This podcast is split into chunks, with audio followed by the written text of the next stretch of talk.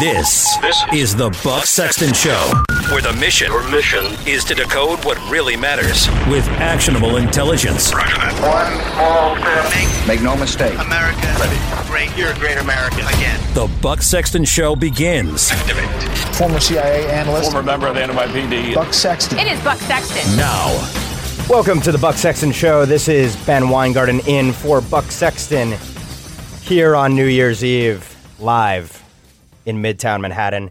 I don't know if this is this qualifies as the Freedom Hut, given that we are in De Blasio's New York, and it's also just madness outside these studios right now.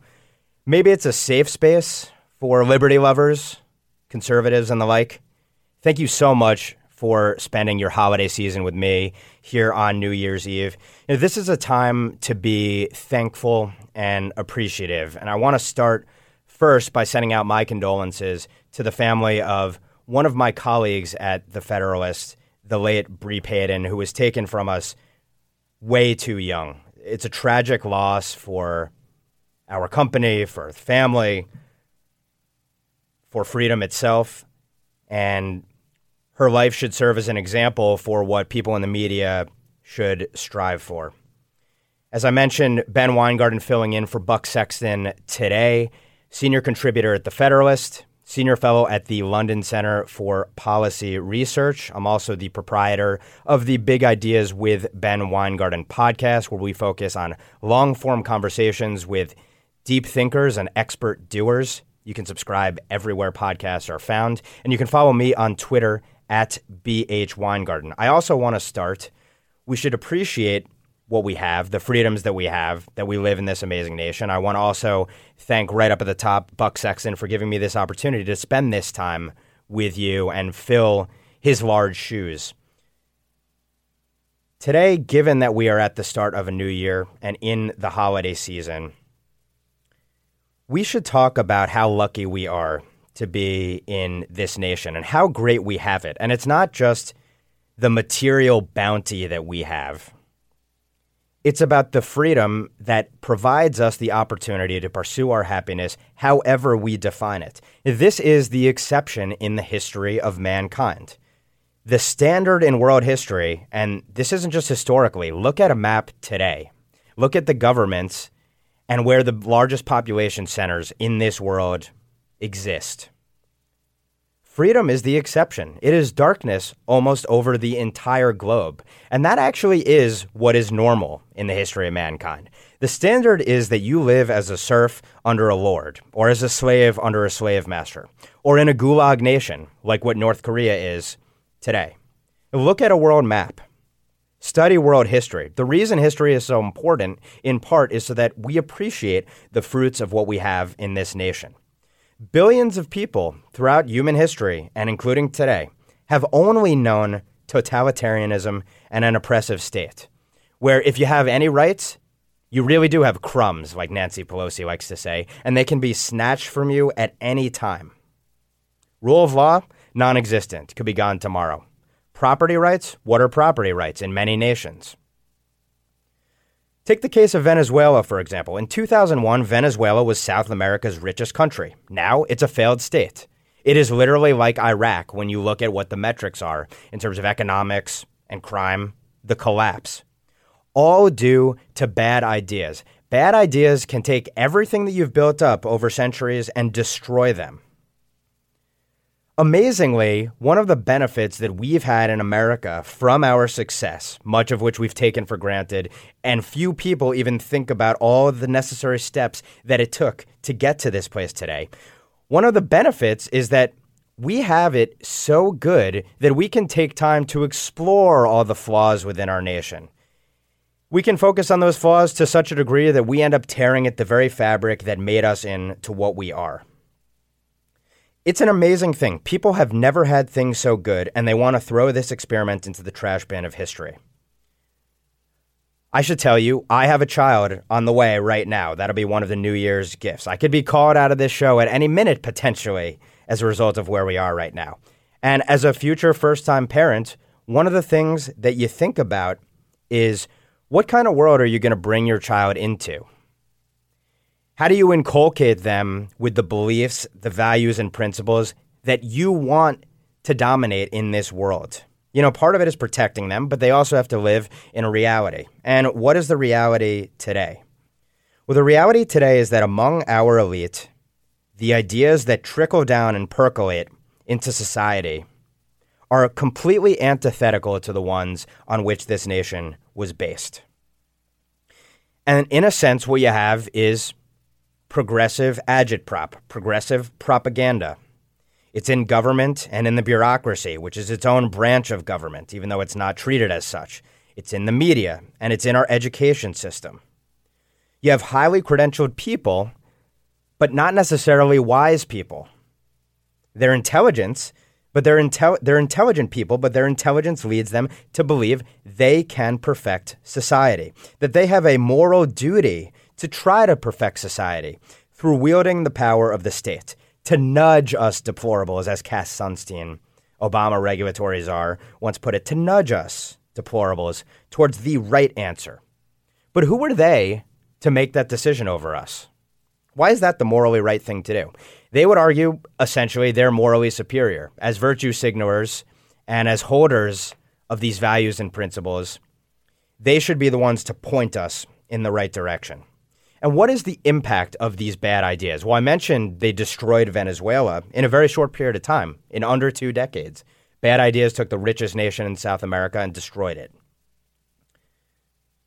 But those ideas have seeped in here as well. And people look at campus craziness and they kind of shrug it off as well. This is just young people, immature, it's crazy ivory tower sort of stuff. And when they get out into the real world and see the percentage of tax dollars taken out of their smaller paychecks, then they start to see, oh my gosh, there actually are some pretty negative consequences for me and my family and my future. But it's about much more than just economics because economics are an outgrowth of our belief system. Free market economics are an outgrowth of a system of values and principles, Judeo Christian, Western values and principles.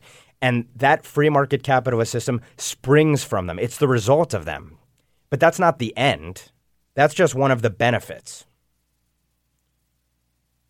There was a recent poll put out by the Foundation for Liberty and American Greatness slash YouGov, and it was called the State of American Patriotism Report. They polled 1,100 people, a bit under 50% of them between 14 and 37 years old, folks. So we're talking millennials and premillennials and maybe a little bit of Gen Xers as well.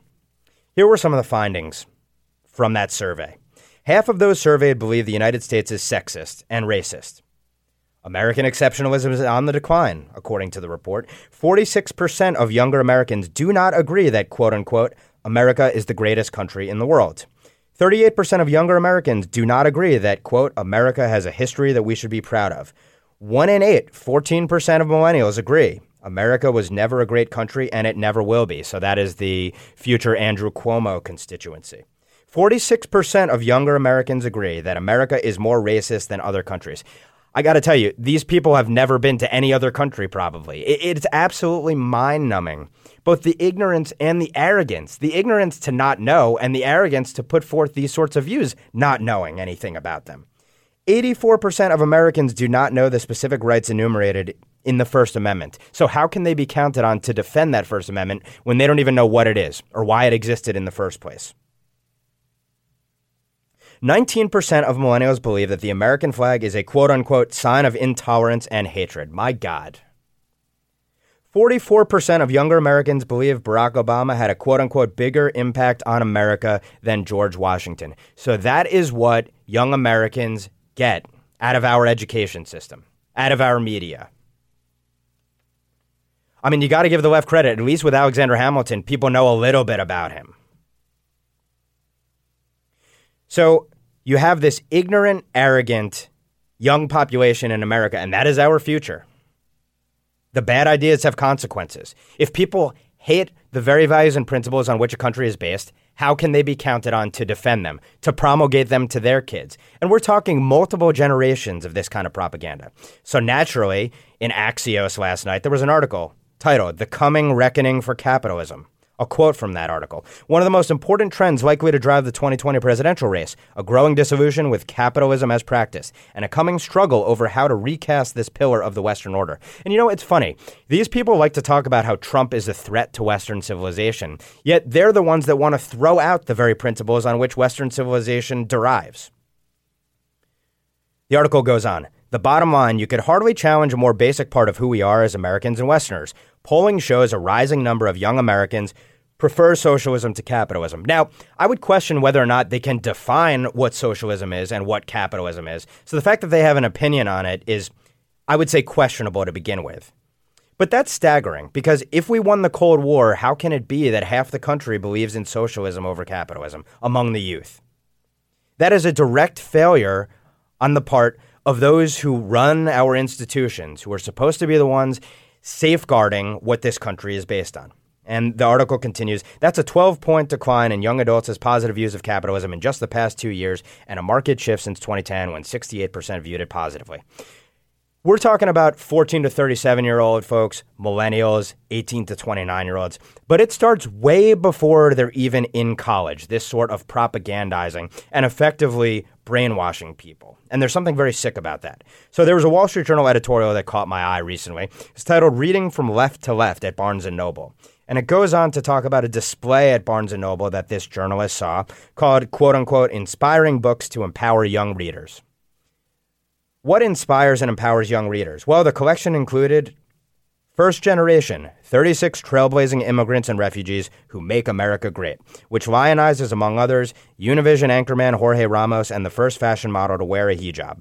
The article goes on. There were three memoirs by illegal aliens, two novels whose protagonists were refugees Sonia Sotomayor's, Supreme Court Justice, Turning Pages, My Life Story, and We Rise, We Resist, We Raise Our Voices, an anthology that includes a fictional story of a child who is arrested by immigrations and custom enforcement agents at school as he endures taunts from white classmates wearing Make America Great Again hats. Who writes this stuff up? I mean, this is not The Onion. This is a Barnes & Noble display. This is what, these are the books that are pushed on our kids. The article goes on. One Portlandia-esque title, You Are Mighty, A Guide to Changing the World, is billed as a how-to manual on being an activist. It features Genesis Palacio, a preteen girl wearing a vegan power t-shirt who became a vegetarian when she was three after learning that quote-unquote animals were killed for her food. Apparently, according to the article, Barnes & Noble stores in other cities have similar displays. The chain's corporate office didn't answer the emails of the author. And the article concludes conservative themed children's book books are out there, but you have to seek out these subversive titles like pornography before the internet. Liberals are devoted to diversity, but they define it in a particular way, obsessing over race, sex, and sexual orientation while demanding conformity of thought. Unquote uh, let me tell you, as a future father, I recently received a book. My family received a book by someone who did not know where I stood on the ide- ideological spectrum. I kid you not, it's called A is for Activist. This is a picture book. I'll quote a bit from it, and then we'll go to a quick break. Letter E, equal rights, black, brown, or white, clean and healthy is a right. Every place we live and play, environmental justice is the way. Letter J, J is for justice, yea for justice. Juanita, Jamal, justice for the janitors. Justicia for all. Letter O, this is a great one. Open minds operate best. Critical thinking over tests. Wisdom can't be memorized. Educate, agitate, organize. Now tell me where our response to a book like that is, because I don't think there's A is for America is exceptional. B is for borders and national sovereignty. C is for capitalism and creative destruction. That would be laughed out of the bookstore. But the other side is propagandizing with picture books for young, impressionable children who cannot cannot conceivably grapple with any of these sorts of ideas. It's unimaginable that there's anything like this on our side. And frankly, I don't begrudge us because it's sick to try to propagandize among young people with this stuff. So, what do you do when you're dropping your kid in the middle of a world where everything is insane? and where everything is about breeding left wing activism and ignorance. We're creating activists and idiots, useful idiots, for an agenda. And we'll talk a little bit about that agenda right after this quick break. This is Ben Weingarten in for Buck Sexton on The Buck Sexton Show. More next. This is The Buck Sexton Show, and this is Ben Weingarten in for Buck Sexton.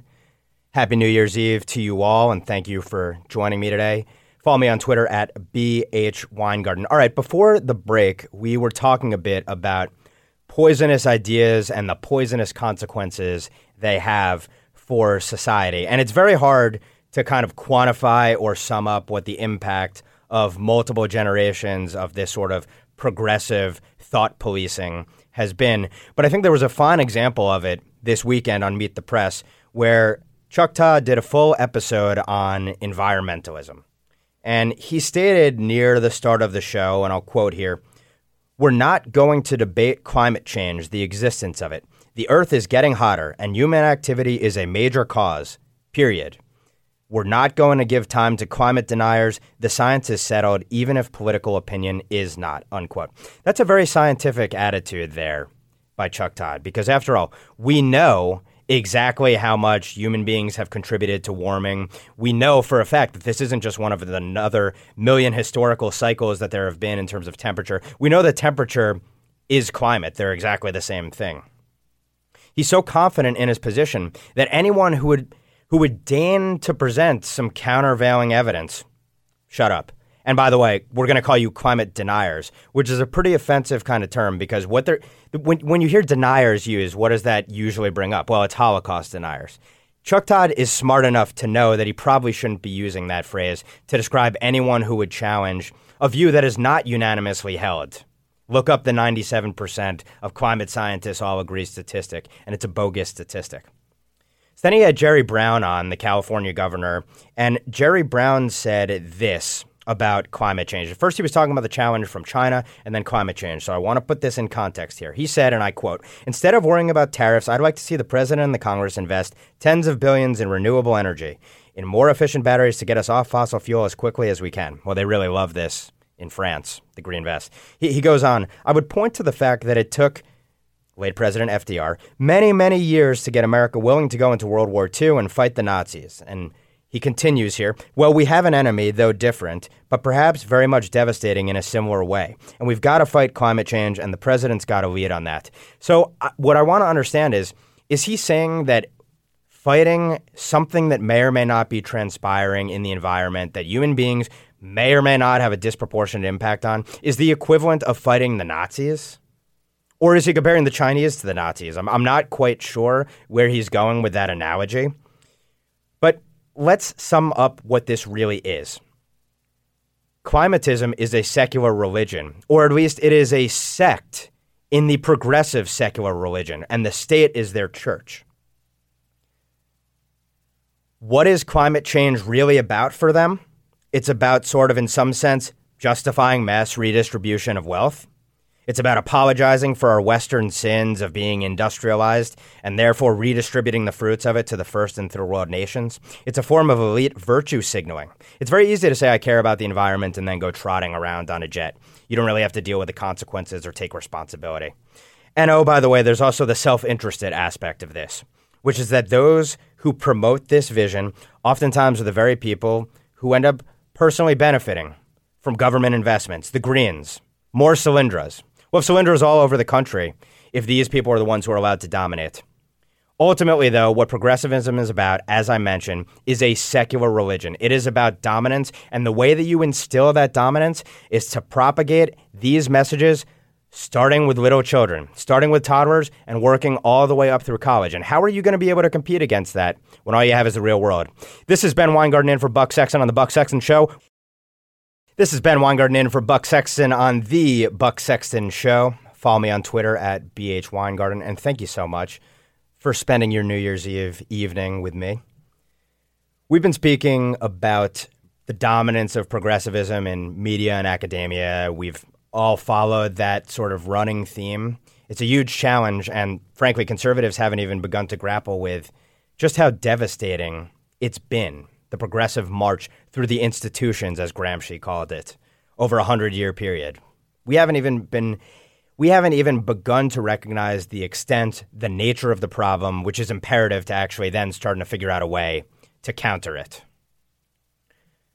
Maybe something that can help us to remember what our principles are is to look at an adversary who threatens them. It's sad, but it could be that perhaps it'll be an external threat to the U.S.'s dominant position in the world that allows us, in part, to enjoy the freedom that we have. Maybe it's an external threat that we have to look to to summon within the American people who we are and what we really believe in. We're going to do a deep dive now on China. Most people, when they think about China today, they think trade war, tariffs, President Trump mano a mano with Xi Jinping. I believe that drastically minimizes what is actually going on in the world. Maybe the most monumental revolutionary shift that has happened in Washington, D.C. under President Trump, certainly on the national security and, and foreign policy side. Since the opening of the relationship with China under Richard Nixon, we're talking in the 70s here, the narrative has always been that China would peacefully rise, that we would open up trade with China, China would be rich, rich countries ultimately want to be free countries rather than the other way around, that free countries end up rich, and that any bellicosity, any adversarial nature, any aggression from China would be checked by the fact that, look, they're entering this world trading architecture that the West built, and they are going to be good partners, and we'll all get rich together. So they got access to the world financial architecture that we built, and it's helped enable them to become the major producer of goods consumed in America and the second largest country economy in the world. It's also funded the world's largest intelligence dictatorship, something to keep an eye on. They actually have scores where they grade citizens on their patriotism and a massive surveillance system around them. So you could be a bad citizen if they don't like your spending habits, or maybe where you travel, or what you say on social media, checked as it already is. What we did was we capitalized what was a communist regime and turned it from a third world country into, from a wealth perspective, a competitive country in economics.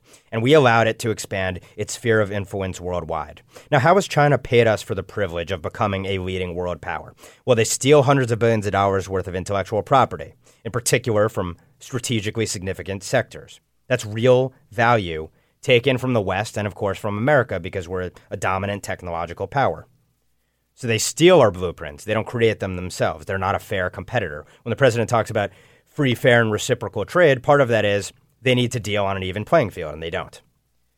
This is part of a comprehensive plan of economic aggression, which the White House documented in a June 2018 report from its Office of Trade and Manufacturing Policy, which is run by Peter Navarro, who's cast as a China hawk.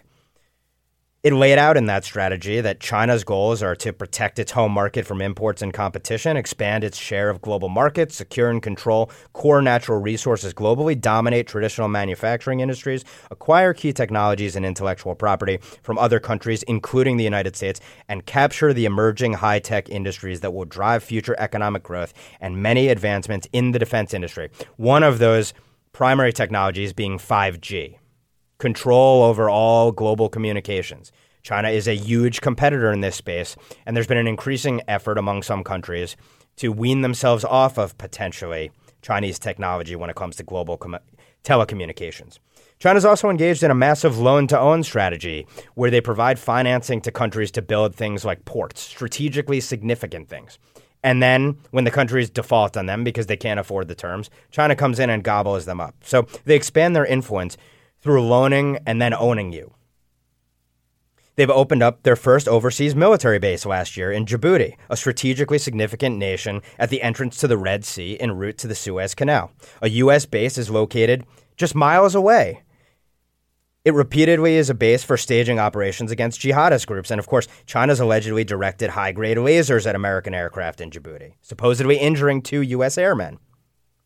Now, China is seeking to have a state owned company manage the port of Djibouti. They threaten access to the freedom of seas by buzzing our ships and the ships of our allies. They militarize man made islands in the South China Sea, even though they promised President Obama they wouldn't. Big surprise. They threaten companies in the West who list Taiwan and Tibet, other territories, as separate territories on their websites because China considers it all China. So if you have a drop down menu on your website and you are a global, let's say, hotel chain, China will attack you you can't list Taiwan, Tibet as separate entities. That's all there. That's all China. That's soft power, by the way. They will threaten companies abroad for merely what's listed in a drop down menu. And by the way, companies have cowed to this. And why? in part because they're afraid of losing that business in the world's second biggest market.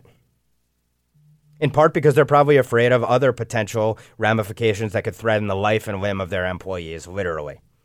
They also propagandize. They have publications around the world, propagate their own media. They infiltrate our education system and other education systems through the use of Confucius Institutes. I did a podcast on Confucius Institutes, by the way. I urge you to check it out. They use these so called cultural exchange institutes within our schools. And what they actually do is they propagandize with the Chinese Communist Party line, and they also spy on Chinese citizens or ex Chinese citizens who are abroad and potentially even engage in espionage beyond just trying to push former Chinese citizens in line and potentially threaten them. So, beyond the propaganda, and this isn't just a foreign policy issue, they also, the Communist Party in China, and this is according to Vice President Pence, who gave a major speech on this, are rewarding or coercing American businesses, movie studios, universities, think tanks, scholars, journalists, and local and state federal officials. They have to toe the party line. According to Vice President Pence, our intelligence community says China is targeting U.S. state and local governments and officials to exploit any divisions between federal and local levels on policy. It's using wedge issues, like trade tariffs, to advance Beijing's political influence. We hear a lot about Russian influence in elections. Well, according to Vice President Pence, and this is a landmark speech that I urge everyone to read, overlooked by the media, one of the most important foreign affairs addresses, really one of the most important addresses, period, during the Donald Trump presidency. Vice President Pence at the Hudson Institute in the fall. Vice President Pence said, China is also directly appealing to the American voters. Last week, and again, this was during the election season, the midterm elections, the Chinese government paid to have a multi page supplement inserted into the Des Moines Register, the paper of record in the home state of our ambassador to China, Ambassador Branstad, and a pivotal state in 2018 and 2020. The supplement, designed to look like the news articles, cast our trade policies as reckless and harmful to Iowans. Foreign influence in our elections, folks, right there in the newspapers. As Vice President Pence goes on to say, Beijing now requires American joint ventures that operate in China to establish what they call party organizations within their company, giving the Communist Party a voice and perhaps a veto in hiring and investment decisions. They also provide funding, of course, to think tanks and schools, and with that funding does come strings attached, of course. So China is engaged in a comprehensive whole of government effort to become the world's hegemon, and it has a direct impact on America not only as an as an economic competitor, but as a national security threat. And I want to read just a couple quick excerpts, and then we'll talk about what the response has been on the nature of what China is doing in the world. New York Times, to their credit, ran an article in June how China got Sri Lanka to cough up a port. Article starts Every time Sri Lanka's president, Mahinda Rajapaksa, turned to his Chinese allies for loans and assistance with an ambitious port project, the answer was yes. Yes, though feasibility studies said the port wouldn't work. Yes, though other frequent lenders like India had refused. Yes, though Sri Lanka's debt was ballooning rapidly under Mr. Rajapaksa. Over years of construction and renegotiation with China Harbor Engineering Company, one of Beijing's largest state owned enterprises, the Hambantota Port Development Project distinguished itself mostly by failing, as predicted, with tens of thousands of ships passing by along one of the world's busiest shipping lanes. The port drew only 34 ships in 2012. And then the port became China's.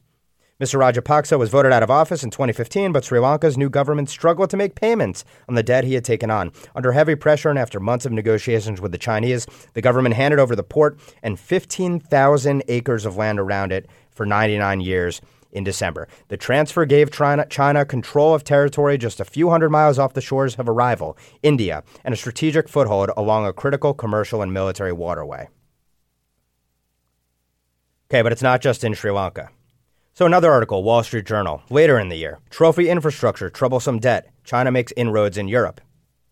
The article begins Europe is distracted by internal discord over immigration and its tense relationship with Russia, and the U.S. is seeking and, and the U.S. Seeking to fill the void, China is taking advantage of a historic opportunity to wedge itself into the heart of the West.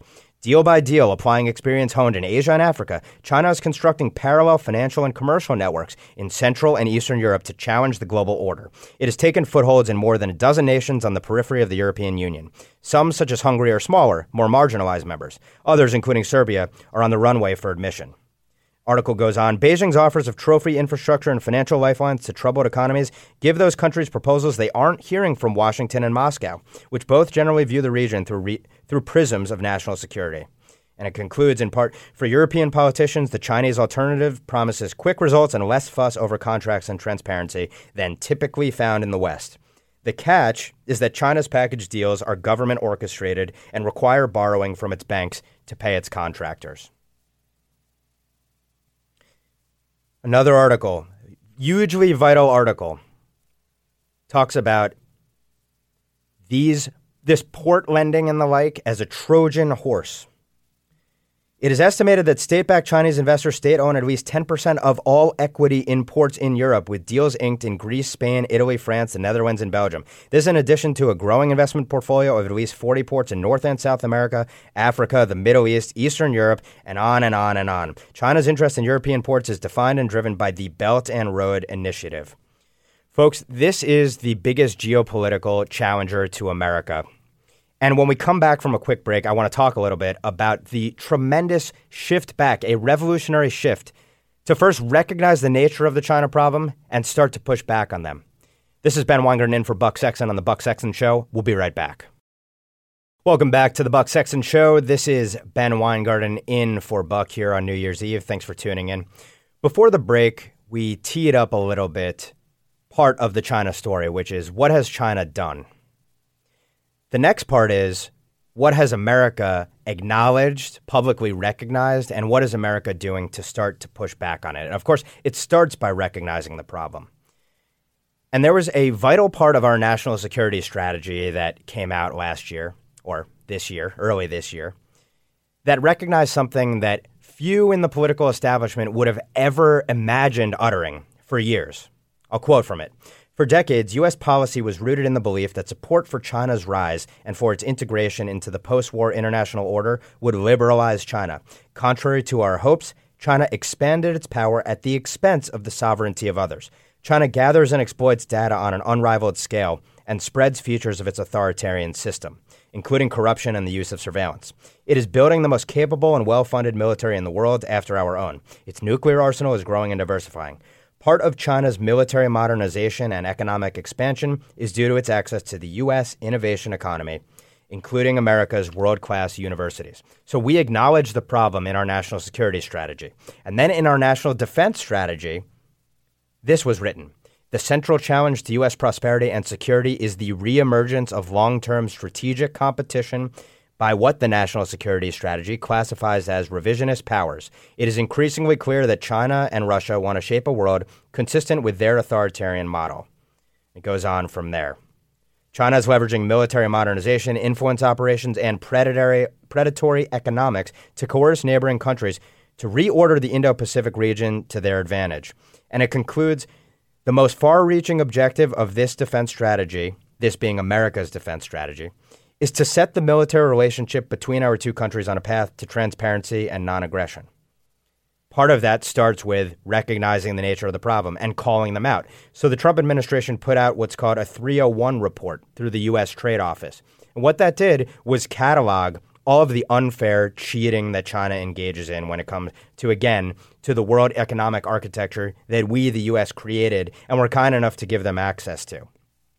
The FBI and the Department of Justice have called out espionage in testimony from China in Congress, including talking about the malign influence of the Confucius Institutes that I talked about before.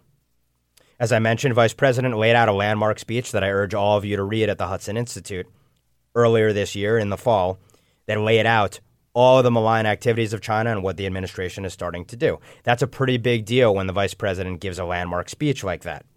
We've also named and shamed the DOJ has announced a slew of indictments of Chinese espionage, including in areas that are strategically significant in technology. And actually, Jeff Sessions delivered an address when he was the Attorney General saying that China would be an explicit focus of the Department of Justice, prosecuting Chinese espionage and cheaters. Beyond that, we've seen a military buildup under President Trump. We've seen investment in the Navy, and in our nuclear arsenal, retooling it. We have potentially, we're potentially going to pull out of the INF treaty. Now, that is geared towards Russia on its face, but there's actually a Chinese impact to that as well, which is that China's not a party to it, and that's a threat to them if we're no longer a party to it. We've taken off the handcuffs by engaging in offensive cyber warfare. There's reportedly an executive order which says that the U.S. will indeed engage again in offensive cyber warfare, as all of our adversaries have done to us. There's, of course, the trade issues. I believe, and Larry Kudlow, for example, of the National Economic Council, has said that tariffs for this presidency are effectively a means to an end, which is ultimately free trade. And in this case, it's first getting China to stop cheating, and then it's to actually enter a system of free, fair, and reciprocal trade. We've been building bilateral relationships in the Indo Pacific, specifically to counter China's influence. Tightening up regulation of business deals with foreign entities, including, of course, China. Promoting arms sales to Taiwan. China hates that concept the Build Act to help compete against China's strategic efforts to build around the world. We've laid out all of these things, and this is just the start of a massive shift in U.S. government priority to counteract China's malign influence. With our next guest, we'll talk a little bit about China's aims and America's response to them. We'll be right back on the Buck Sexton program.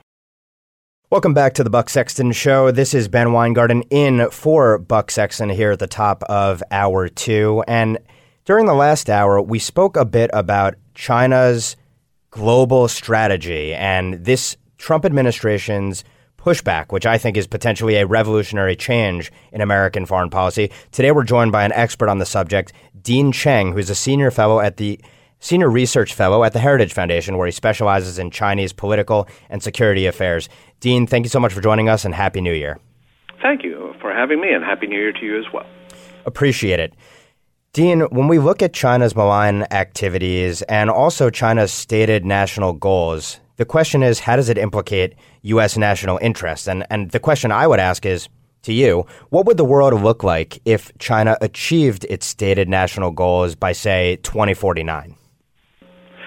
Well, so we, what we have with China, I think it's important to emphasize, is not a rising power. This is not Imperial Germany circa 1913. In some ways, it's more dangerous because it's a returning power.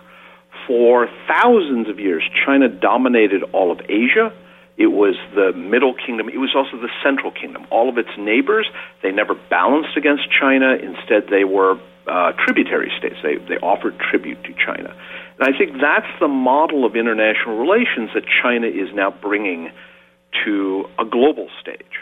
China wants to be a uh, China is a returning major power, um, and as the number two economy in the world, soon potentially be to be the number one. That's how it wants to be treated. Um, the implications for the United States are quite severe. If the so-called Made in China 2025 project succeeds, for example, then China wants to be the world's leader in the manufacturing of things ranging from locomotive engines to aircraft to agricultural products to microchips.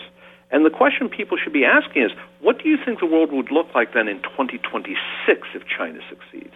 I think the answer to that is China would have a protected domestic market that other countries would not be able to compete in, but which would generate the money for China to then subsidize a global push on the economic side to dominate global locomotive trade, global uh, aircraft trade, global space operations, global uh, microchip manufacturing.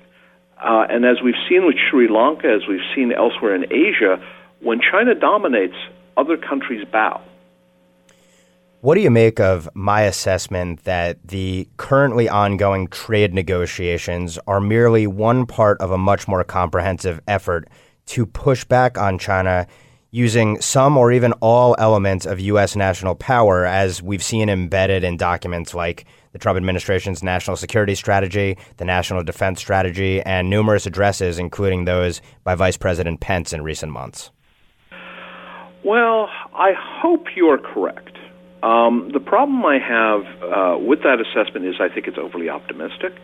Um, we seem to have a government that has distinct trouble coordinating among its various elements. Uh, we certainly have a government where uh, various parts of the deep state seem to feel that they are entitled to try and act against uh, presidential uh, directives and operations. Um, so I'm I'm hoping that there is more of a strategy there uh, being in the implementation. But I do think you've identified two key documents that did in fact come out and mark a huge sea change.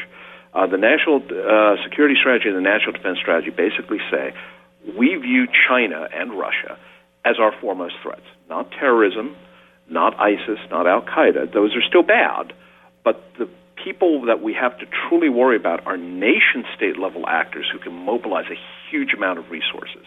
And in the case of China, they are mobilizing not just military resources, but economic, political, human, uh, technological, and financial. What is the significance? Often we hear about China's man made islands, militarization of those islands, efforts in the South China Sea, and essentially trying to exert their sovereignty over waters that the international community would generally argue, and certainly the U.S. would argue, are not theirs. How does, what is the impact of those moves on everyday American life ultimately? Ultimately speaking, we are talking about China trying to expand its sovereignty over international common spaces. So, for the South China Sea issue, we're talking about the carotid artery of global trade. $5.3 trillion of goods moves through those waters every year. Um, if your listeners are listening on a um, on a laptop if they are going to later uh, watch the Rose Bowl tomorrow on a flat screen, if they're going to get um, a beer or a soft drink out of a refrigerator, those goods quite likely have passed through the South China Sea, and if not the goods themselves, certainly subparts and components. If China controls those waters as national waters, then it has the ability to really um, basically strangle uh, international trade, or at least make it much more expensive for all of those goods. There was recently a bipartisan report published which essentially said, and I will paraphrase it here, that the U.S. might not win in a war head to head with China, presumably a conventional war. What do you make of that report, and how would you compare overall China's conventional and non conventional capabilities versus those of America? Well, the Chinese have two advantages. Uh, one is very basic, which people forget, which is the U.S. is a global military power, um, and we need to be because we have global interests. What that means is every dollar we spend on defense gets spread around the world.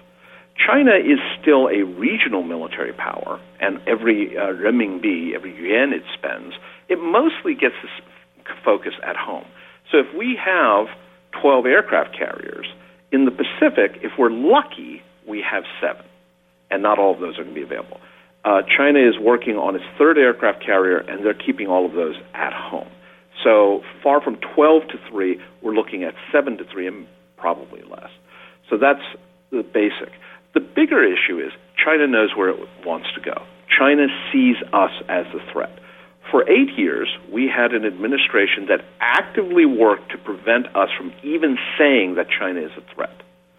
Um, we had a senior commander of Pacific Command who said the greatest threat in his area of responsibility, meaning the entire Pacific, was climate change.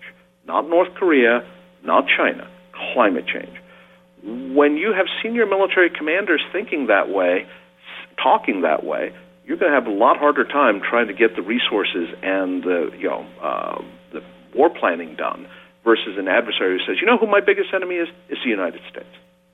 Yeah, one can only imagine what uh, the the perception of those comments about climate change was in Beijing.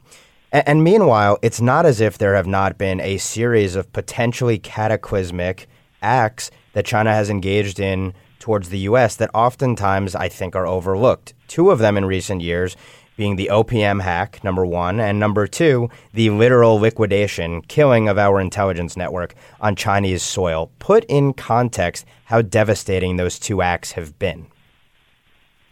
China, somebody once pointed, a major British historian pointed out, we should be rewriting the entire history of the Second World War now that all of the um, secrets have been declassified about how we were reading all the German codes and all the Japanese codes, that is how fundamental our ability to read their information was. The fact that the Chinese basically have all of our personnel data and were able to crack our communications to kill off our you know network of agents gives you an idea of how much of our mail, email, uh, documents, data tr- flow they are reading. Um, this is you know if there is a conflict and the other side knows your orders, knows where your forces are going, knows your rules of engagement, you are seriously up a creek. What is China's end goal in establishing control of ports throughout the world, including most notably in Europe and the Middle East? This has been described by some as sort of a Trojan horse effort. To what end? Well, I don't think it is to so that there will be Chinese troops walking the uh, the Unter den Linden or you know uh, occupation forces in Rome. This this is not how the Chinese, I think, are thinking. I think what it is is to have enough of control and influence over key parts of the global trade and later the global financial system that when another country, be it the United States or Germany or whomever, says, hey, you have to stop hacking into our data. Hey, you have to start respecting intellectual property rights. The Chinese say, you know, it'd be a real shame if none of your cranes worked, if none of your pipelines worked. I mean, that's the sort of thing that we are seeing now in Sri Lanka, apparently now in Kenya, is where the Chinese have financed ports and things, and then they basically say, hey, you signed this contract, pay up. And when the country can't, it's like, okay, well, that's simple enough. We're foreclosing and we're taking over the port. Um, you know, when you're talking about a country like Greece uh, or you know Hungary, that is potentially the situation. Less likely in a place like Germany or France because they're they are wealthier. But poor European countries may someday face the same piper. What is the appropriate response to what I've frequently re- referred to as sort of a loan to own strategy? That is, China provides financing that seems to present no strings attached to it, but then ultimately the financing, uh, the debt burden becomes crippling, and then the foreign nation has to then turn over those assets to the Chinese. What is the appropriate response from the West in general and America in particular? Well, I think one important thing not to do is to not get into a competition with the Chinese on who can loan more people more money because, as my good friend Derek Scissors over at uh, the American Enterprise Institute has pointed out, you will never out subsidize the Chinese. Their loans and things are not based on financial you know, balance sheets. It's not based on a good business plan. It is strategic. It is, hey, I want influence in this country. I don't care if that port never makes money. If I gain influence, that's my payoff. So, on the one hand, so long as we are operating on a more financially sound basis, that's part of what we should be doing. We should be saying, hey, this port is a good idea. We should look at it because it will make everybody money, including the owning country.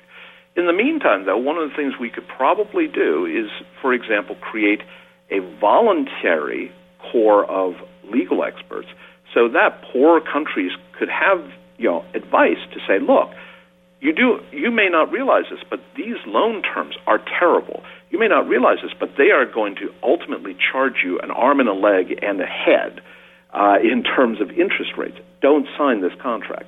We might even offer to help provide negotiators, and because they would be paid, therefore, um, you know, they are presumably going to be working for the government of the other country, um, to say, look, you know, you may need some actual negotiating advice, legal advice on, you know, before you sign with the Chinese.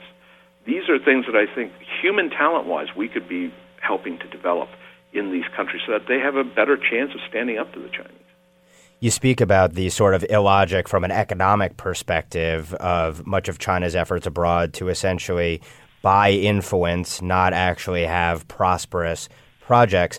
Domestically, I wonder if you could speak a bit to the idea that, look, central planning fails everywhere that it's tried. To what degree has central planning hampered the Chinese, and ultimately could it prove to be, to some degree, their downfall, their fatal flaw?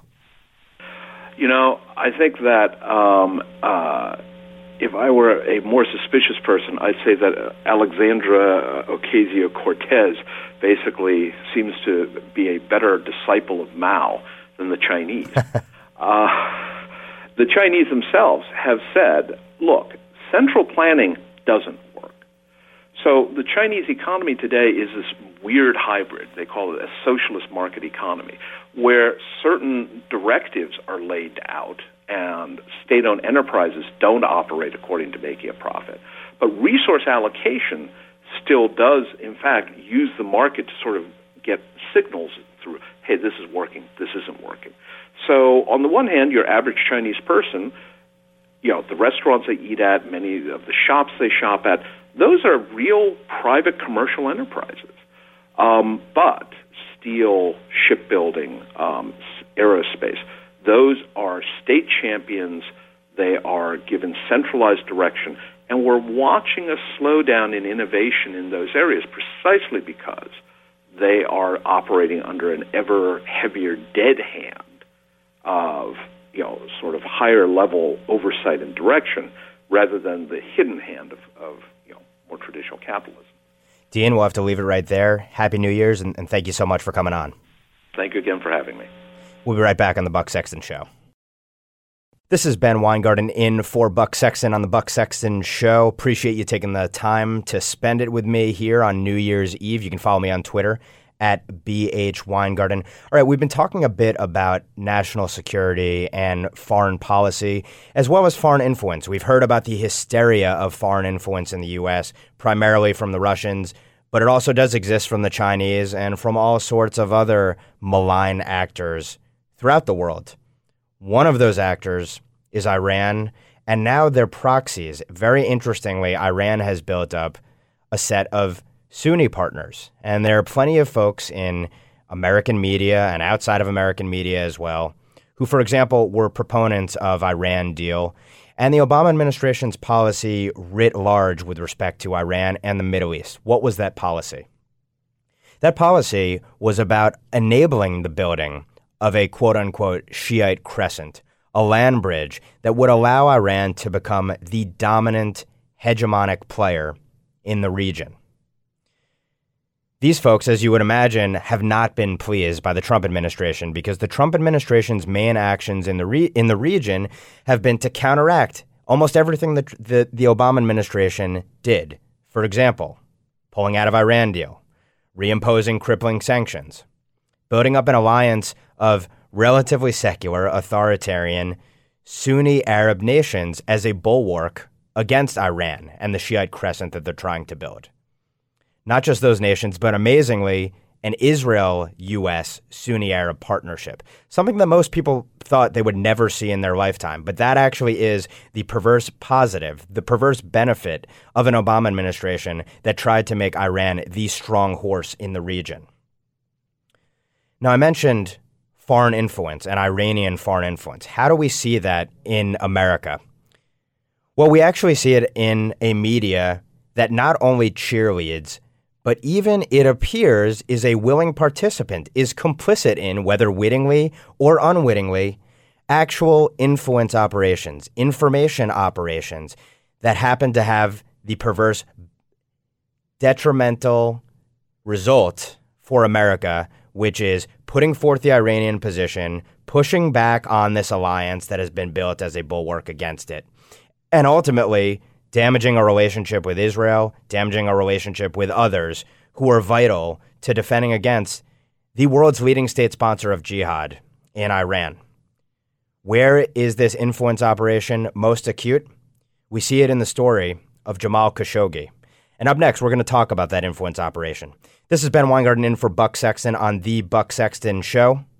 We'll talk about that influence operation back in just a minute. Welcome back to the Buck Sexton Show. This is Ben Weingarten in for Buck Sexton. All right, before our break, we spoke a bit about foreign influence operations, one of them being that of Jamal Khashoggi. And to, live, to give you a little bit more context here, Jamal Khashoggi was cast by the media as this liberty loving, muckraking journalist from Saudi Arabia who was fighting the good fight against the authoritarian Mohammed bin Salman, MBS, and as a result of his efforts, was brutally butchered by that regime in Turkey in the Saudi embassy there. Some of us, including my next guest and his organization, as well as myself, question that official narrative. And suddenly, two months after this influence operation has had its intended effect, we now find that those who were cast as having smeared Khashoggi were actually telling the exact truth that the Washington Post has just printed where he used to write. Joining me now on the line is David Reaboi, Senior Vice President at the Security Studies Group. His organization has done tremendous work on the Khashoggi story. David, thanks so much for joining us. It's my pleasure. Happy New Year. Likewise, Happy New Year to you as well. So, you contend that the entire Khashoggi story, and you were following this in real time, is in effect an information operation done effectively on behalf of the Qatari government, which is aligned with the Iranians, and thus this whole information operation has benefited the Iranians. Connect the dots for us. Sure. Well, I want to give you a lot of credit too, because uh, because you hey you and I were were there at the very beginning as as soon as this was um, as soon as this was breaking, and uh, I think we uh, we both saw. Not a lot of people did. We both saw the the stitches on the fastball coming at us, and um, and we recognized this for what for really for what it um, for what it was. So I, I want to commend you on on your great work on this um, as well. Well, thank you. But uh, but sure. But to to be brief, um, we had in, uh, in in in the Middle East, especially around these parts, where you don't have a real tradi- robust tradition of um, a free, inquisitive, nonpartisan press. Um, you don't even have the aspiration for that.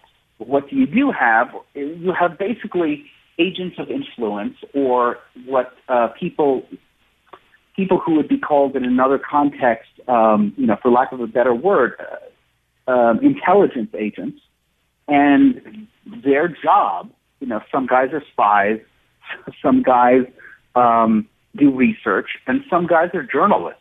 That's just the cover that they wear, and they go sort of from place to place, from from gig to gig, um, advancing the interests of their patron. And Khashoggi was a guy who did this and plied his his his wares. His wares were were um, were um, were influenced through the medium of journalism um, or, or writing columns, and um, and he did it on behalf of uh, Osama bin Laden and the Mujahideen in Afghanistan. He did it on behalf of uh, the prior ruling clique in um, uh, in Saudi Arabia, uh, specifically um, uh, Turki Al Faisal, um, and um, and most recently he was doing it on behalf of the Qatari government. And um, it's it's kind of interesting how all of those particular um, patrons that Khashoggi had were sort of of a similar um, Islamist stripe.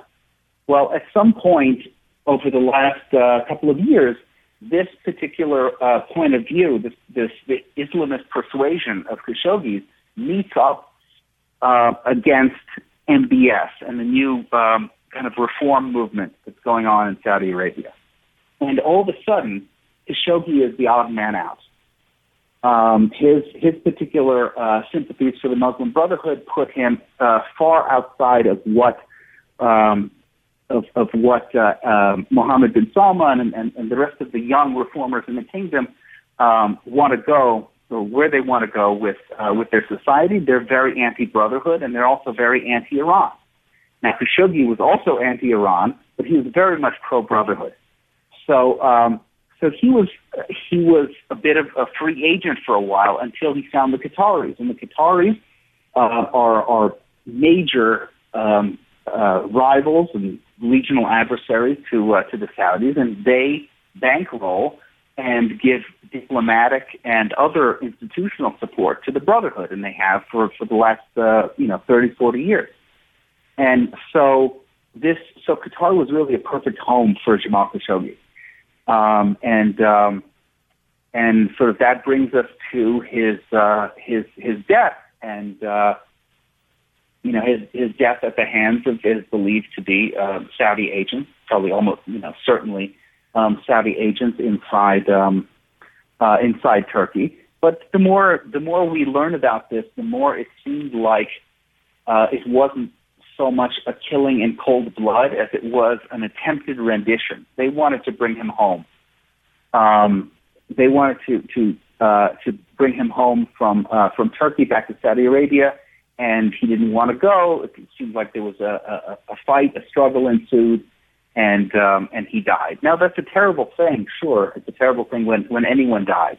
But um, as I pointed out recently at uh, security at a, in a new article at Security Studies Group, securitystudies.org, um, it's it's a very it's a far different story. You know, a spy dying um, on the way to be um, to be sort of forcibly taken back to his home country is a far cry from the media narrative, which is that he was this wonderful, freedom-loving um, journalist who was just you know murdered because Saudi Arabia couldn't stand the idea of someone advocating for freedom, um, which of course is the narrative that uh, both Qataris want to advance, and and also the, the narrative that um, a lot of people on the left uh, and the Washington Post want to advance. So we're in a kind of strange situation where Khashoggi was a Qatari asset prior to his death, and his death um, you know, after his death, he sort of transmogrified again into a Qatari asset um, for use against uh, the Saudis. Um, you know, once once he had uh, once he had uh, sort of you know uh, d- departed his natural life. So it's a, it's an interesting situation. I think you know um, it's, it's by far one of the big stories of the year for for a number of reasons. Yeah, and time has made Khashoggi one of their people of the year, holding him up. You know, and this is the part of this which is just purely cynical politics of journalists are under attack around the world, and here was someone who was writing in the U.S. for the Washington Post, and thus Trump is responsible, or Trump is somehow complicit because he's working with Mohammed bin Salman to defend U.S. national interest in that region, and and Salman is portrayed as the, the butcher in all of this. But I want to go back to just the basic details of Khashoggi's background, and you raise a few of them. He was effectively a quote unquote state journalist for the prior, prior ruling clique in Saudi Arabia. He worked closely with Turki bin Faisal, who was the Saudi intelligence chief until just before 9 11, and then an ambassador after. So Khashoggi presumably traveled around with him as an advisor. And Khashoggi was an Islamic supremacist as well. How did he ever end up allowed into the United States in the first place? This is an excellent question that nobody seems to know the answer to. Um, I know a number of people at, I mean, at, at first, as, as we remember, the story was that he was a green card holder. And, you know, I reached out to people that I know at, uh, at uh, DHS and, and, um, and, and others in government, and I said, hey, uh, can you find out for me some of the details about his green card um, application and, and so forth. And the response was, "Hey, we don't know anything." And you know, and it quickly became clear that he was not a green card holder, but he was in this country uh, legally somehow. And to this date, it's been several months, and we still don't really know the answer to who was the one that gave him a thumbs up, who was the one that um, that uh, that allowed him to uh, allowed him to come in. And and and look, I mean, it's it's possible he came in um, in a diplomatic way because he did um, for a time he did work at the Saudi embassy uh, in Washington. So it's possible that he um, he still had uh, some type of diplomatic uh, uh, credentials, and uh, you know he was a known guy around town. So uh, it, it's uh, it's, it's reasonable to expect that there was someone in the bureaucracy or uh, the intelligence community that uh, that kind of raised their hand to uh, uh, on his behalf and, uh, and and got him in here. I mean, regardless, somebody who hung out with the Mujahideen and Bin Laden in Afghanistan should probably be looked at twice, uh, if admitted at all. This is Ben Weingarten in for Buck Sexton on the Buck Sexton Show. We'll pick up this conversation on Jamal Khashoggi just after the break. Welcome back to the Buck Sexton Show. This is Ben Weingarten in for Buck Sexton. We've been speaking with David Reaboi, Senior Vice President at the Security Studies Group, about the story of Jamal Khashoggi, one of the defining stories of 2018 in the in the view of the media, but actually it's defining because it shows the media being complicit in an information operation from hostile powers. Now, David, we were just talking about how Jamal Khashoggi was able to enter the United States in the first place. Regardless, he has been held up as a cause celeb and used on a bipartisan basis, in a sense, as a martyr, as a political symbol for the political establishment to impose its views on the Trump administration, essentially. What has been the impact of the death of Khashoggi? How has it been leveraged?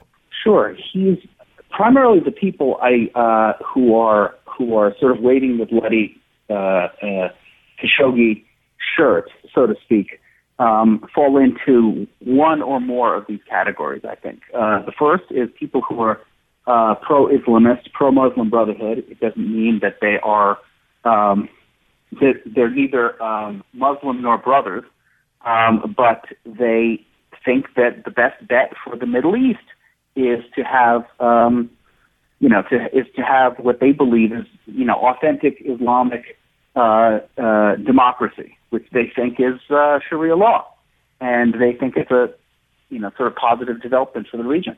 Um, I think that's crazy. You and I think that's crazy, but you know, this this particular point of view is quite popular in uh, inside the Beltway, and especially at uh, at, at CIA and uh, and some other intelligence agencies. So you've got that. On the other hand, there are a lot of people who are pro-Iran and who still resent Saudi Arabia's role, together with Israel, in trying to convince the then Obama administration not to uh, not to implement the JCPOA or the Iran deal. Um, these guys, uh, I think, uh, specifically MBS and uh, and his particular um, young generation understood very clearly and, and still do um, that Iran is a greater threat to their own stability and, and the re- their regime stability and also the um, the stability of the of the Middle East uh, than than Israel is. So they allied together to um, to combat the uh, the Iran deal. They failed in that regard, but the people who pushed the Iran deal very hard still harbor a grudge, and they would like to um, uh, they would like to get back at the Saudis any way they can. So then there's a third group of folks who are hardcore fanatical Trump uh, Trump haters, and these people, you know, take a look at the scene and they see um, they see Jared Kushner's uh, very tight relationship with MBS. They see um, they see Donald Trump's first foreign visit both to Jerusalem and also to Riyadh, and they say, hey, you know, the uh, the Saudis are close to Trump, therefore the Saudis are bad, therefore we need to um, attack them, um, you know, sort of in uh, in every uh, in every venue. And um, I think those three you know those those three things sort of explain um, most of the people who are who are who are going into hysterics about this, which is you know to be blunt, and it sounds you know people who are not familiar with geopolitics, people who are not familiar with the Middle East, um, may think this is rather callous, but the truth of the matter is it's one guy who gets killed in the Middle East, and that stuff, you know, that's like Tuesday. You know, that's that's not um, that's not uh, you know something something exceptional, and it's certainly not something that is cause to completely reorient our um, our Middle East policy, which is which is what a lot of these folks would like to do. As I said, they would like to realign towards the Brotherhood, and they would like to realign towards Iran. And Saudi Arabia stands in between those two things and opposed to those two things. So um, so obviously, you know, folks who care about that are going to be taking their shots, and that's pretty much what we've seen over the last um, over the last couple of months. I'm going to throw in one more interested actor in l'affaire Khashoggi, and we've just got a minute and a half to talk about this actor. Turkey. This happened in a Saudi embassy in Turkey. Turkey has been increasingly aligned with the Muslim Brotherhood, Qatar, even the Iranians, even though they're not natural allies by any stretch.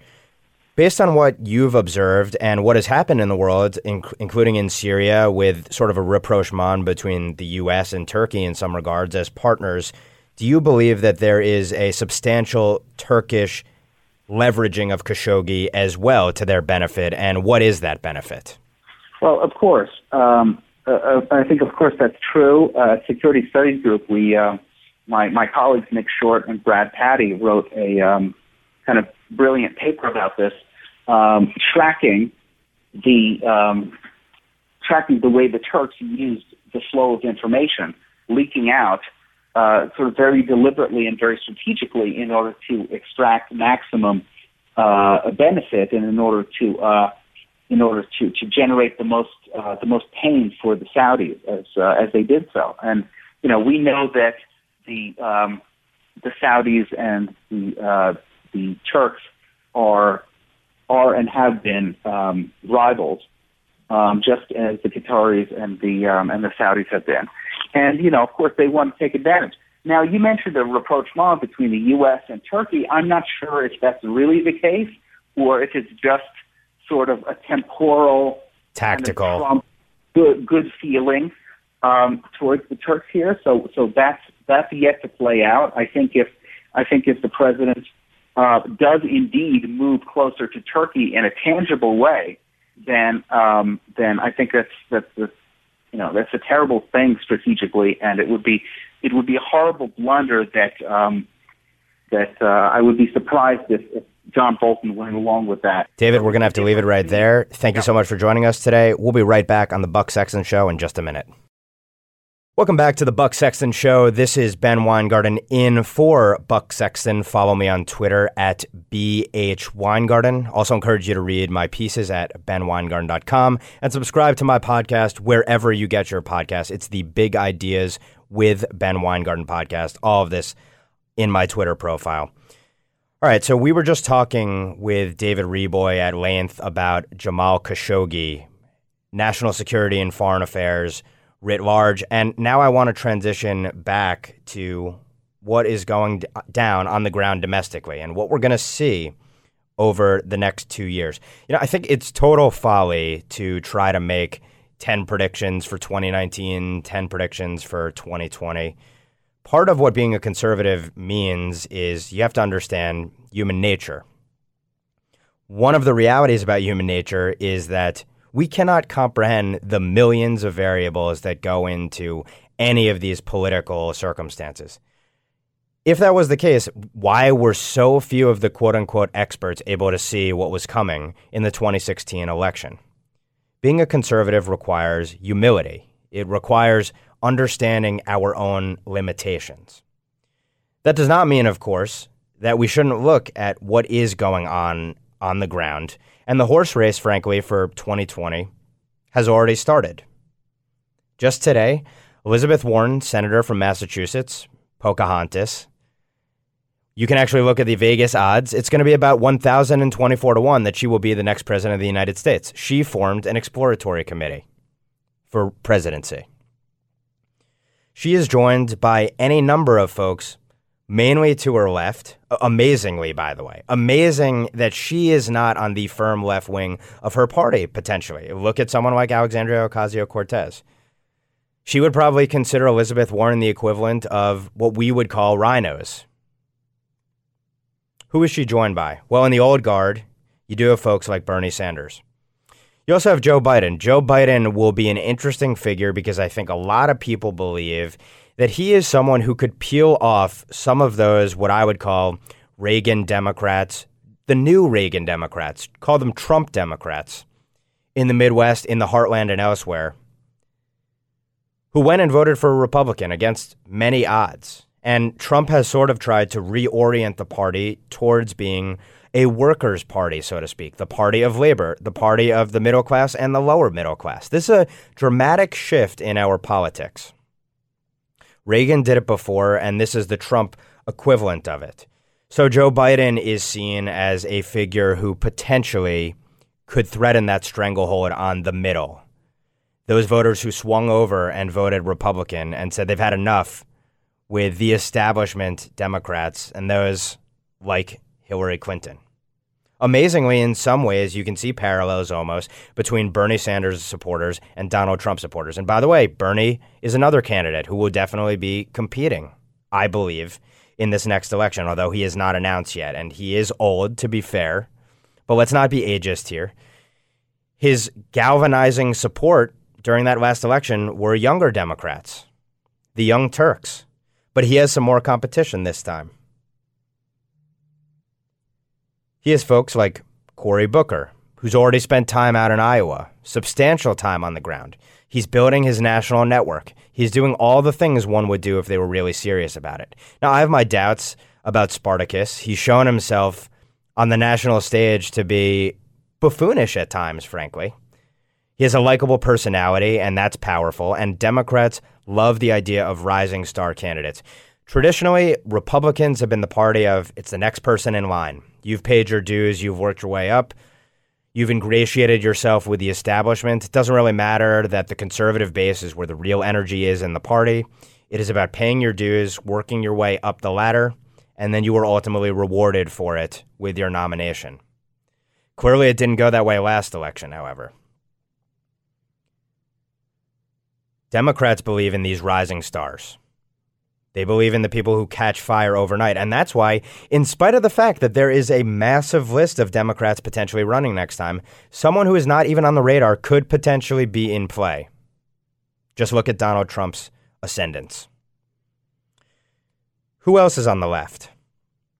Well, we have the billionaire class. And this is really interesting because at least one of the two billionaires is going to have a real tough time dealing with the base in his party that fundamentally loathes capitalism and loathes corporate people, besides those in certain more creative industries.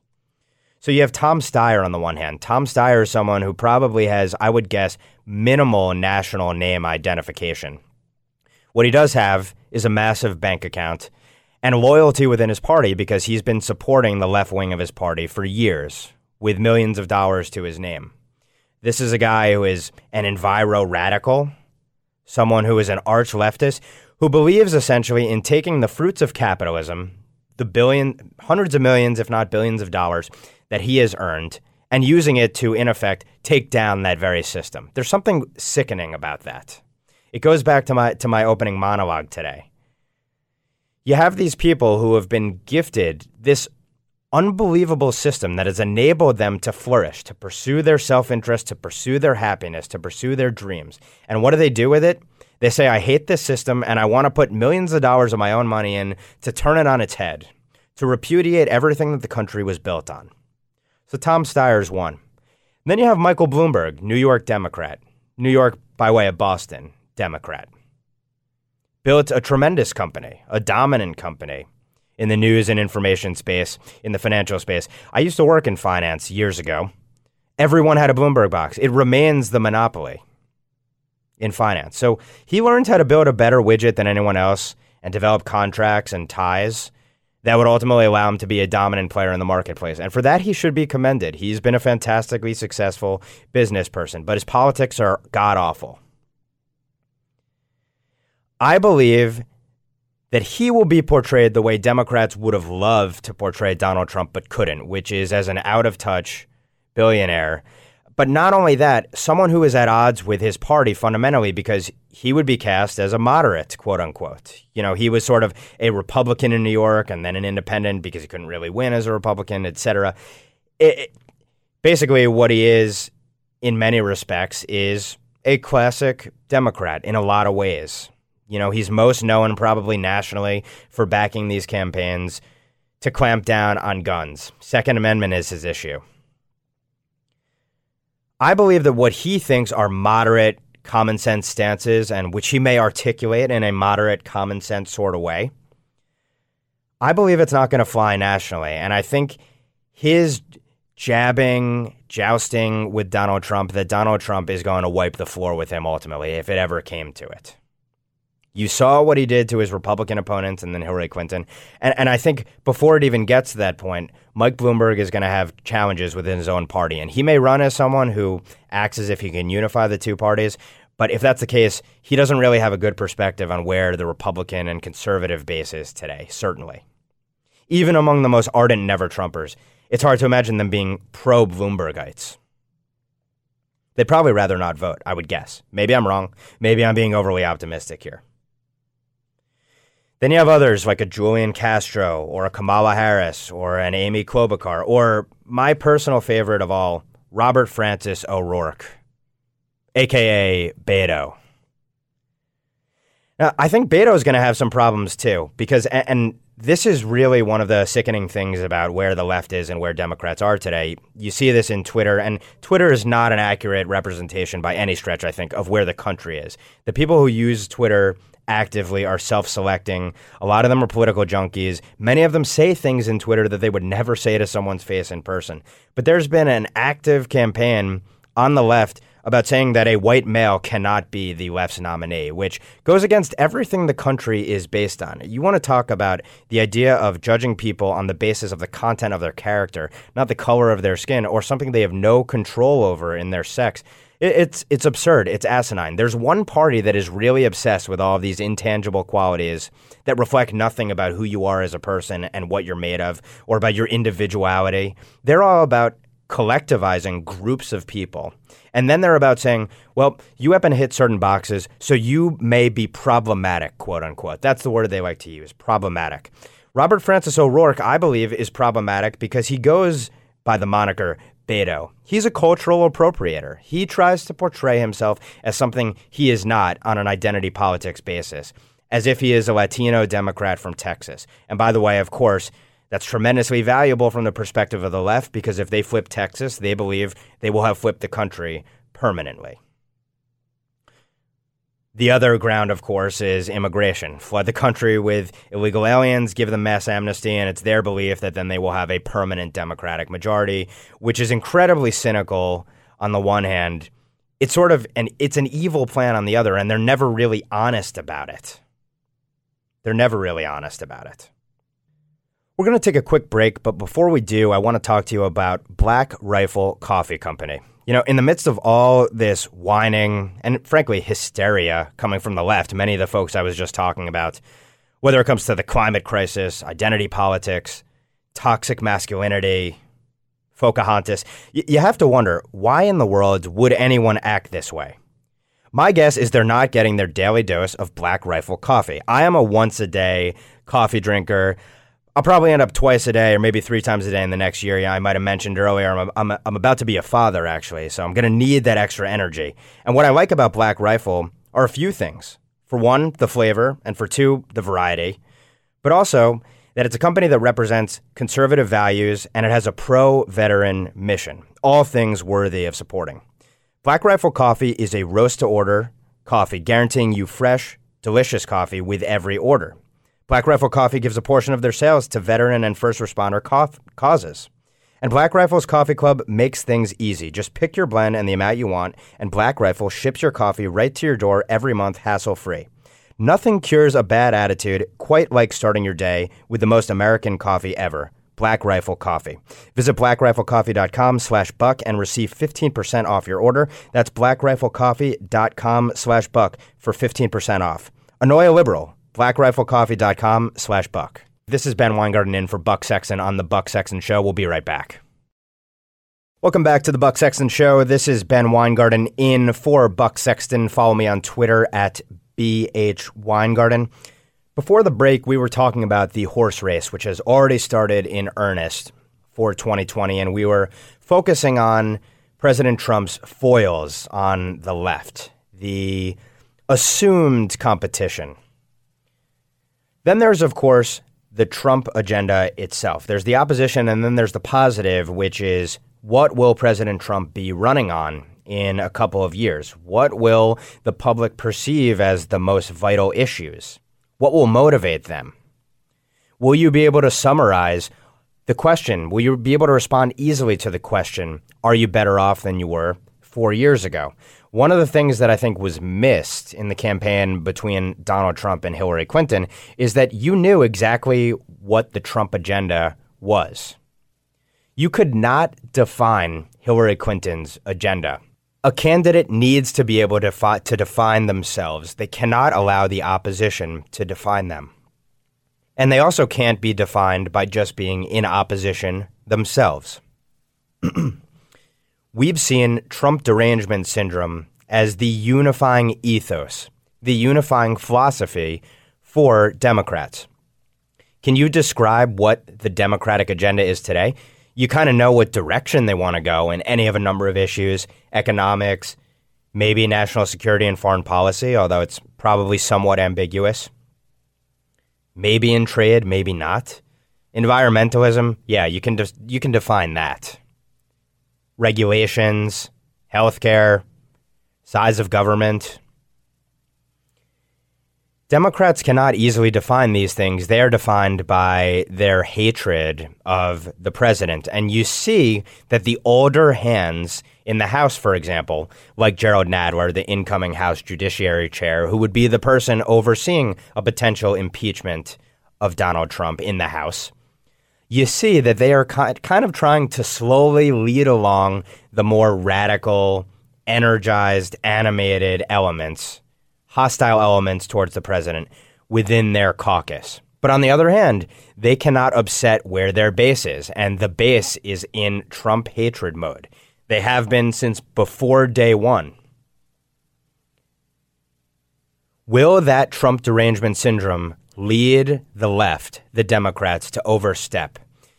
Presumably, Nancy Pelosi and others in leadership, the old hands, will say no because they'll view it as potentially devastating in 2020 for them to have not learned the lessons from Republicans back in 98, 99 when it came to Bill Clinton. I've pointed out, and I urge you to read this, in an editorial at The Federalist, I wrote about Jerrold Nadler, what Jerrold Nadler said back then, because guess what? He's a swamp creature. He has been in the House since before 1998. So he was there when impeachment proceedings, conversations were going on in the House.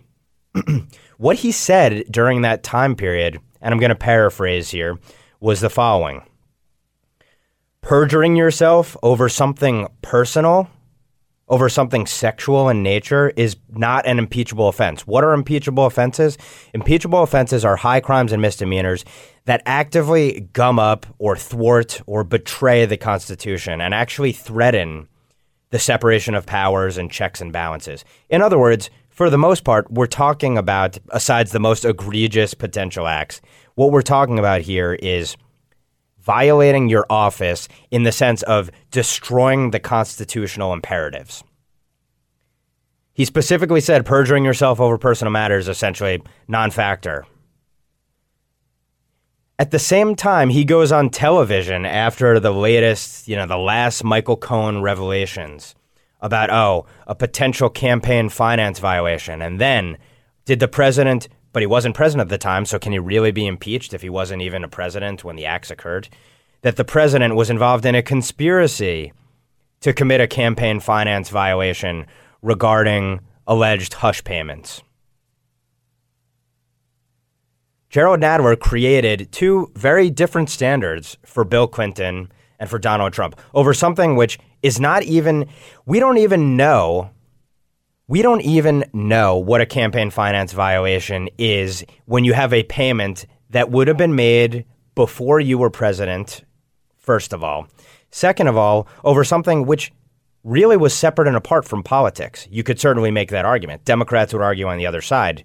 But is it is it an in-kind contribution for there to be an alleged hush payment? Well, Jerrold Nadler today says yes. He was speaking a different tune 20 years ago, and frankly, he made very solid, meritorious arguments about the gravity of raising something like impeachment. Why? It's politically perilous. And why is it politically perilous? Because to accuse the president of committing high crimes and misdemeanors and then potentially pass those papers up to the Senate to get to the point of removal is essentially the most radical act that the legislative branch could take versus the executive branch. But the energy in his party is so strong. They'll be marching out in the streets if Donald Trump is not impeached, probably. And if we get to 2020 and Donald Trump is elected again, and I think if he follows through on his agenda, he will be elected again.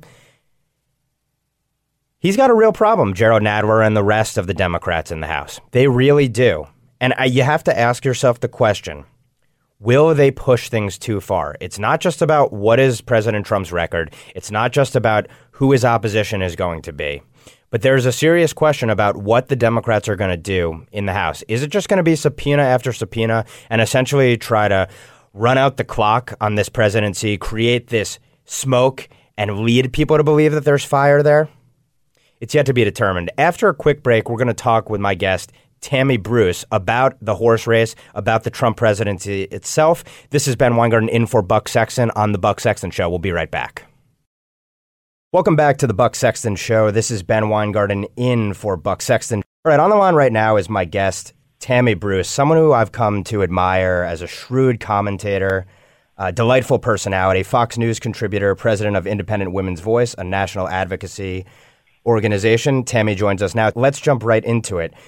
Now that we turn the calendar forward to 2019, clearly the horse race has started already. And there's just an amazing confluence of events going on in the world right now. On the one hand, you have a U.S. economy that, in terms of growth, wage growth, GDP growth, unemployment rates being at lows not seen since the 60s, things look great. On the other hand, financial markets had a tumultuous uh, 2018, and, and people are certainly concerned about that. On the national security side, you have a Chinese quote unquote trade war and increasing hostility generally there. You have North Korea supposed denuclearization, jumping out of Iran deal. There's immigration issues, cultural issues. And then, of course, there is the writ large resistance versus the Trump administration. Of all these factors, what do you see being the most critical over the next two years? Well, the critical thing is is the recognition that Trump is a man alone, if you will, a, a single firefighter with some people who back him up, trying to put out the largest house fire that's ever existed. Uh, and uh, it's going to take some time. I think the most critical thing is going to be President Trump remaining vigilant uh, and focused on uh, what his mission is. It was clear from the beginning. I mean, Trump is is not a man who uh, came from the outside and had no idea what was going on with government. So it was obvious, especially with who he's known through his life, what he was going to face. I think he's a bit of a of an idealist. I think to uh, be a creative person in certain ways you have to be, uh, but he also has had enough experience to know what he was going to be facing in, in all of this. I think the American people have been a bit more surprised at the depth of uh, the uh, the revulsion of an outsider coming into the system, uh, and that in in some ways has been frightening because it indicates that the corruption uh, of what's now been termed the deep state, which is the system, is perhaps deeper than we thought. We've seen behavior of the FBI and the DOJ, which has been shocking. Uh, and I, I think that part of this is because it indicates that there's a lot more uh, that the establishment needs to hide than we realized. So, um, the other reason why there seems to be so many things happening at once is that we finally have someone in the White House who is not invested in the system moving along as it has been. He's not invested in the status quo. So you might look at it as being uh, that we had been effectively in a coma in a way, um, um, managed by machines, kept alive through a process, uh, and we've had people give nice speeches and like no drama Obama. The system moved along in a predictable way, but underneath, as we saw at the end of the Bush administration, there were things happening that weren't discussed, that even they might not have been aware of, and so we had a, a massive financial collapse uh, because the system was supposed to be moving smoothly. What's happening with Trump is that you've you've you've we've awoken from that coma, and so any activity is going to be unusual, um, and yet not necessarily unexpected. It's called life. And so the stock market is responding to activity. Trump is a man of action. And so things are occurring we're not used to uh, because the previous presidents have not acted in a way that has engendered a, a, a kind of action that, of course, you get reactions to. Uh, and I think it's a good thing. It's a healthy thing. It's necessary um, as we are beginning to get our um, to get back on our feet. Uh, we should expect this, and so I think the key element is for the president, and I think he knows this because he's been running a running a massive business, of course, most of his uh, life, uh, his adult life. So he knows about the, the back and forth. People in Washington uh, aren't don't like it, and the American people we have two generations now who are unfamiliar with it, And uh, I think uh, the communication is going to be key, and him sticking with his priorities. I think the critical point that you make, and you make a number of critical points there, is the idea that the president is, in some sense, a party of one. And when people talk about the resistance and, like you said, the revulsion of our political class, it's actually not a partisan issue. It is a bipartisan mm-hmm. issue, a bipartisan revolt against someone who would threaten the livelihood, the prerogatives, the credentials of those who have been, in a sense, the ruling class over time. What do you make of the sort of irony in all of this that it took someone like a Trump to be to expose the fact that those in power would be willing to act in the most lawless, violating norms, going against the institutions sort of fashion of anyone. I think that when you look back on the photographs of President Trump, like uh, it, with his uh, uh, marriage and the guests being Bill and Hillary Clinton, everybody knew Donald Trump, right? He was part of the system. Um, there was, a, I think, a general understanding amongst uh, the rich and powerful, and we do have that group of people. I want us all to become rich and powerful, of course. Uh, that they that, that I think either a direct understanding or a silent one that everyone would go along and get along, that everyone would be benefiting based on a status quo, with the American people, uh, though, becoming the collateral damage. And I think what they did not expect, and I uh, there's a, a term politically for um, um, people, even including like a, a um, FDR, Franklin Roosevelt, of men and women who are traitors to their class, people who come out of a system and turn on that system that perhaps has rewarded them in the past because something has struck them. And Trump fits within that framework. Uh, he's a traitor to his class. Now, his class is, of course, the rich, um, uh, the powerful, and those are the people that also then are supposed to understand and and uh, you know accept the nature of what has been going on. His crime is that I think he fell in love with the country. At first, it was perhaps um, uh, a, a genuine uh, uh, uh, the the effect of what we were all experiencing of of the government having gone kind of haywire, the direction that it was going in with Barack Obama. I think that he he felt inherently and had been speaking publicly and on Twitter uh, and in other ways for years, you know, rejecting and questioning um, and being extremely critical of what was happening in government. And I think that there's a point where, uh, whether it's an Alexandria Ocasio Cortez or Donald Trump, who says, well, wait a minute, maybe something else can be done. And maybe it's, it's, maybe it's me. Uh, and it's that decision, that spark that then made him realize there was something larger than him as he moved into his 70s. Uh, maybe one part of it was boredom, uh, and he wanted something new to do. But in order to be willing to commit to really going against your team in a way, which was the establishment, I think it had to be more than that. And then the campaign, I think he really fell in love with the country. And he did get to know us. I think he became a changed man in that process.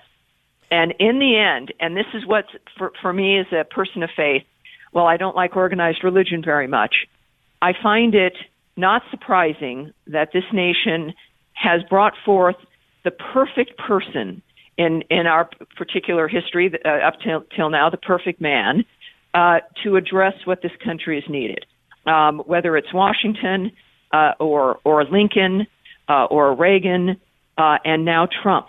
Now, all very, very different men, but astounding trajectories and at the right place at the right time, making the right decision and at, at the correct junction when it comes to what the American people need. Now, uh, now all of them, you know, also faced unique problems um, and have had to be very aggressive in in certain ways. Uh, but the the the the moment for Trump and the irony of what is going on, as you put as you put it, is necessary and perfect because it, it, it strangely only Donald Trump could do it. It would be a man or a woman with enough money to where it wouldn't matter uh, what what what they wouldn't need in, in their next job. Not interested in the approval of a certain crowd, except the American people. um, genuinely wanting to make a difference separate from what their lives uh, were or could have been, separate from politics. The difference between Trump, of course, and and the other men I mentioned, with the exception perhaps of President uh, uh, General Washington, is the lack of, uh, you, you know, obviously Reagan and Lincoln politicians, you know, consummate politicians, um, but but clearly the kind of person America creates uh, in a romantic, um, deliberate kind of creative, almost reckless way of moving into the future. But this country, but but this country system uh, requires that kind of of kind of boundless optimism and willingness to face the monsters to fix the future. That's what we bring to the uh, American story, but to the story of really the human condition. And I find this all to be very um, uh, predictable and necessary if the nation was to survive, and it happened. Um, and uh, it's it's a very exciting time. What do you see happening with this Democratic field? Is this a is this a circular firing squad where everyone tries to go to the left of everyone else, or is there something that maybe we're not anticipating that we should be looking at? Well, I, I would point to a lot of people. Uh, the Democrats like to point to Conor Lamb, um, who uh, you know positioned himself uh, as you know a centrist and and all of that, and they said, well, that that's the kind of Democrat who can win. Uh, the problem with that race for the Democrats was he faced no primary competition, so there was no leftist, no progressive uh, to challenge him and to push him uh, and to have that fight in public. And when that happens, that's where everything goes off the rails. This is this is where the Democrats have their problem. Uh, now, the Republicans have already faced that that problem, if you will. The, the the benefit, though, for the Republicans is that the fight was between Donald Trump, who, who's a businessman, wildly successful, uh, uh, knew what he was doing, has had a background of knowing what you know within a, at least a conservative ideal about finances and and personal uh, freedom, et cetera. Uh, uh, regardless of what you think of him personally, he had a, he had a business background that indicated to the American people he could handle running the country. The problem for the Democrats is uh, it's Alexandria Ocasio Cortez versus Claire McCaskill, right? It's it's people who have ideas that are that make no sense, that have been proven unworkable uh, in historically, uh, that will destroy elements of the country like uh, well Medicare for all, single payer. Nobody knows you know, when when Ocasio Cortez is asked how would you pay for single payer, so well, you just pay it like you pay your rent. I mean, the, this is the problem for the Democrats, uh, and uh, I think that this is uh, what they're really going to find. And and I, I you know, they, they're already trying to set up and limit the number of debates uh, and how how public these kinds of arguments will go.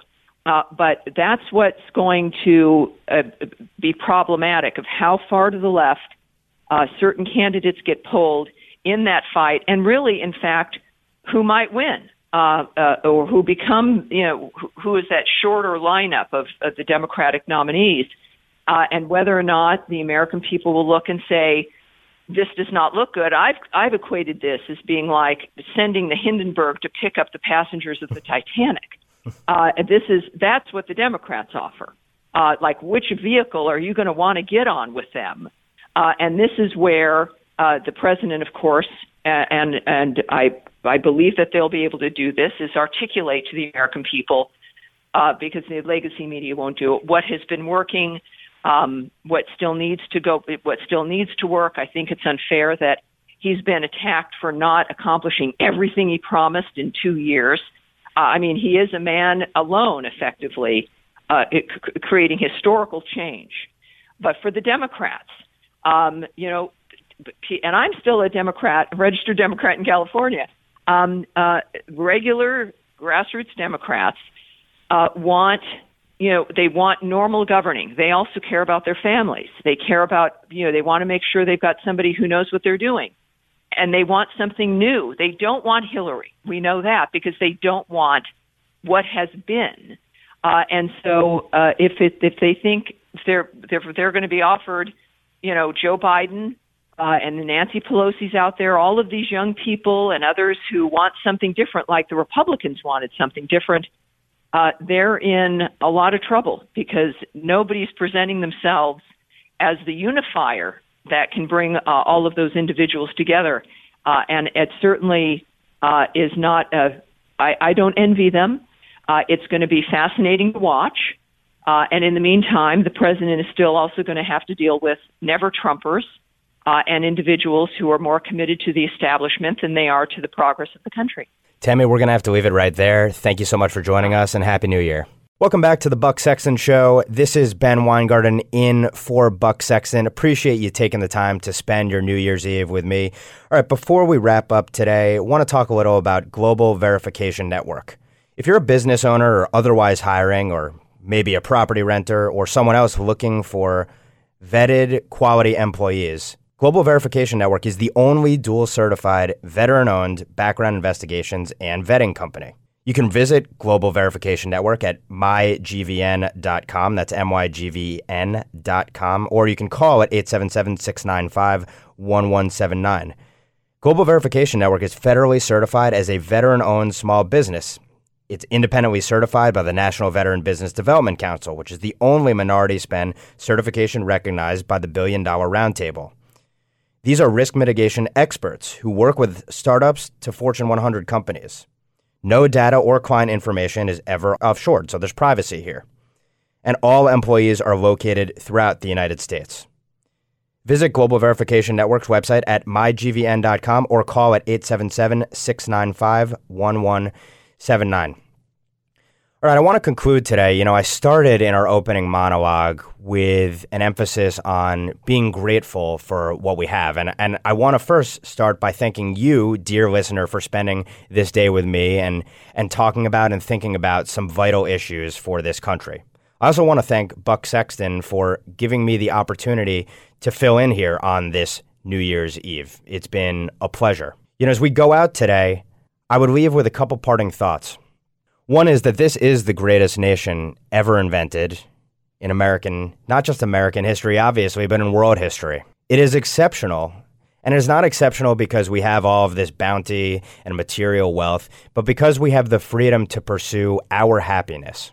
This is uncommon. This is an uncommon nation. This is an uncommon lot that we have. This is an uncommon time period for all the stresses in a day to day basis. It's the most comfortable time to ever be alive in the history of mankind. And there's no nation in world history that has ever had this freedom. But this freedom can go away overnight, very quickly. And we see that in places from Venezuela to what Cuba once was. We see it throughout the world. There are external foes, but in reality, the most important thing is for us to be strong, for us to understand our values and our principles, and to defend those values and principles from enemies, both external and internal. This is Ben Weingarten, having filled in for Buck Sexton today. This is the Buck Sexton Show. Happy New Year. Thank you so much.